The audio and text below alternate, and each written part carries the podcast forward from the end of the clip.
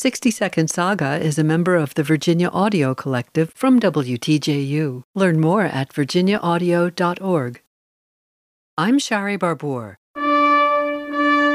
This orchestral work is by a prolific 19th century German composer who is known for his pieces for piano and for voice.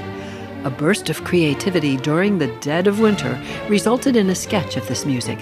Then it was completed and premiered the following March. Inspiration came from poetry, and the composer had a season in mind when he wrote it. He said, I should like the very first trumpet entrance to sound as if it came from on high, like a summons to awakening. Further on in the introduction, I would like the music to suggest the world is turning green, perhaps with a butterfly hovering in the air, to show how everything to do with spring is coming alive.